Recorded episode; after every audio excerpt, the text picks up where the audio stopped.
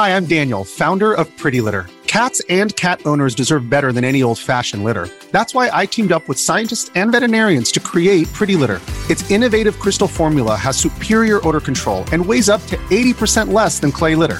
Pretty Litter even monitors health by changing colors to help detect early signs of potential illness. It's the world's smartest kitty litter. Go to prettylitter.com and use code SPOTIFY for 20% off your first order and a free cat toy. Terms and conditions apply. See site for details. This episode is brought to you by Shopify. Whether you're selling a little or a lot, Shopify helps you do your thing, however you cha-ching. From the launch your online shop stage, all the way to the we just hit a million orders stage. No matter what stage you're in, Shopify's there to help you grow. Sign up for a $1 per month trial period at shopify.com slash special offer, all lowercase. That's shopify.com slash special offer. There were two more murders 15 miles when away. police arrived, they found the telephones and electricity lines described by one investigator as reminiscent of a weird religion. Cup of murder. When we think of a cold hearted serial killer masquerading as an intelligent, charismatic, and well liked neighbor, the name Ted Bundy usually is the first to come to mind. On August 10th, 1933, a man was born who, after you hear his story, may just replace Bundy's when you think of those killers who, in their day to day life, would never strike you as a serial killer. So, if you like your coffee hot but your bones chilled, sit back and start your day with a morning cup of murder. Charles Albright, born August 10, 1933, was adopted by Fred and Dell Albright at a young age. And from the beginning, Dell wanted to make sure her son had all the best. She pampered him, kept goats in the backyard so he could drink goat's milk, which she deemed superior, changed his clothes two to three times a day to keep him clean, and accelerated his education so successfully he was able to skip two grades. But her mothering was not without its issues. She was obsessive, and on one occasion took him to the polio wing at a Texas hospital so he could see the young kids in iron lungs, all to keep him from touching dog feces.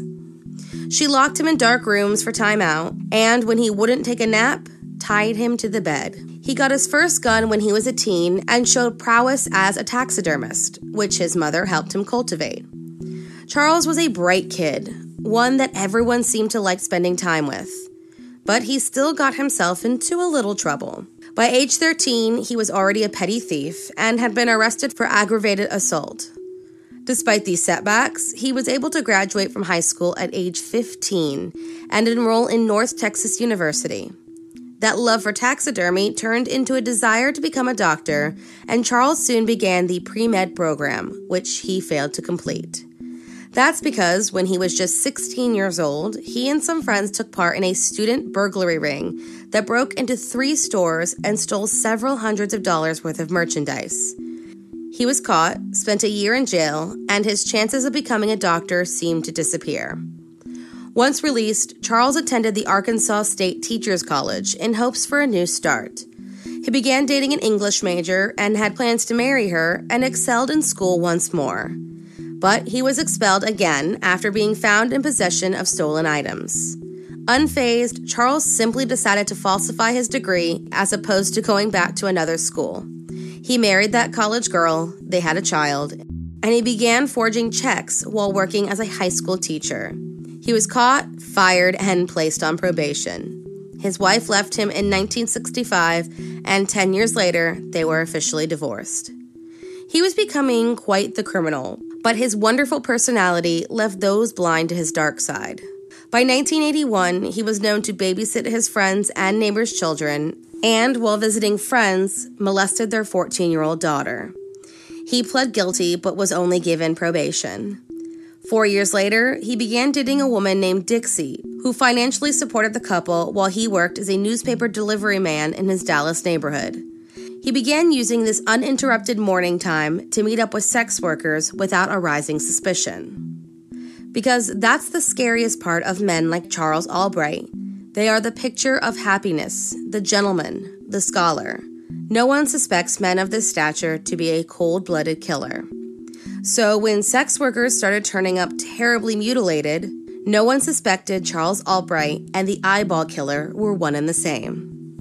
On December 13, 1990, 33 year old Mary Lou Pratt was found wearing only a t shirt and a bra. She'd been shot in the back of the head with a 45 caliber gun, badly beaten, and most shockingly, had her eyeballs removed with surgical precision and missing from the scene. There were no witnesses, no weapon, little forensic evidence, no fingerprints, and, from what investigators could tell, no motive. And the level of skill needed to remove the eyes like that left even the medical examiner baffled. Police began questioning sex workers who operated in this popular area, one of which was a woman named Veronica Rodriguez, who told a story about a man who tried to take her at knife point, but a stranger saved her. They sympathized with her, but knew Veronica was a notorious liar. It wasn't until two days later, when they attempted to arrest her in the cab of an 18 wheeler with a John, that she pleaded with them not to arrest this man, that he was the one who saved her life. They checked his ID and found that the man was named Axton Schindler of 1035 El Dorado. He denied saving the woman's life and claimed he was just doing her a favor by giving her a ride. He had no priors, so they let him go, assuming that this was just another one of Veronica's lies. What police didn't know is that they had just let a valuable asset walk away, because Axton was renting a home from a man named Charles Albright. In fact, it was the address that appeared on his ID. Axton was a strange tenant, one that friends told Charles he needed to kick out but he let him stay, claiming he was ultimately harmless. On February 10, 1991, another victim showed up on the same street Mary Pratt did. She was nearly nude, shot three times, and of course, her eyeballs were missing. This signature was so specific, investigators knew this was a repeater. Trying to avoid another victim, police began posting flyers around the area asking sex workers to stay off the streets. Calls came pouring in, and when police showed up on the streets, women came clamoring to their car to give them their own near miss stories, as well as giving names of Johns that they thought were viable suspects. Information was leaked that the victims were all Caucasian, so African American workers felt that they were safe from this eyeball stealing maniac. On March 10, 1991, they were proven wrong when the killer crossed racial lines and killed Shirley Williams. She was badly beaten and had been shot in the top of the head before having her eyeballs extracted. A small piece of X-Acto knife still found in the socket. Running out of leads, police looked into the story that Veronica gave them and searched Axton's address. This led them to a man named Charles Albright. This name sounded familiar to one officer, who explained that he took a call from an anonymous woman claiming to be friends with Mary Pratt. He said that not long before she died, she'd been briefly dating a very nice man who seemed to have an odd obsession with eyeballs and kept a large quantity of X-Acto knives in his attic. His name was Charles Albright. Charles was arrested on March 23, 1991, and charged with three counts of murder. His trial began on December 13, 1991, and despite the case relying almost exclusively on circumstantial evidence, five days later he was found guilty of the murder of Shirley Williams and sentenced to five years to life. Charles Albright remains in prison and, to this day, is convinced he is the victim of mistaken identity. That it is his one time tenant, Axton Schindler, who should be in his jail cell. His friends and neighbors are all inclined to agree. They find it hard to believe that the well loved Charles could be anything but completely harmless. Thank you for joining me in my morning cup of murder. Please join me again tomorrow to hear what terrible thing happened on August 11th. Don't forget to rate and subscribe and let me know how you like it. If you want to help support the podcast, there's always Patreon or just sharing it with your true crime of with your true crime obsessed friends. And remember, stay safe.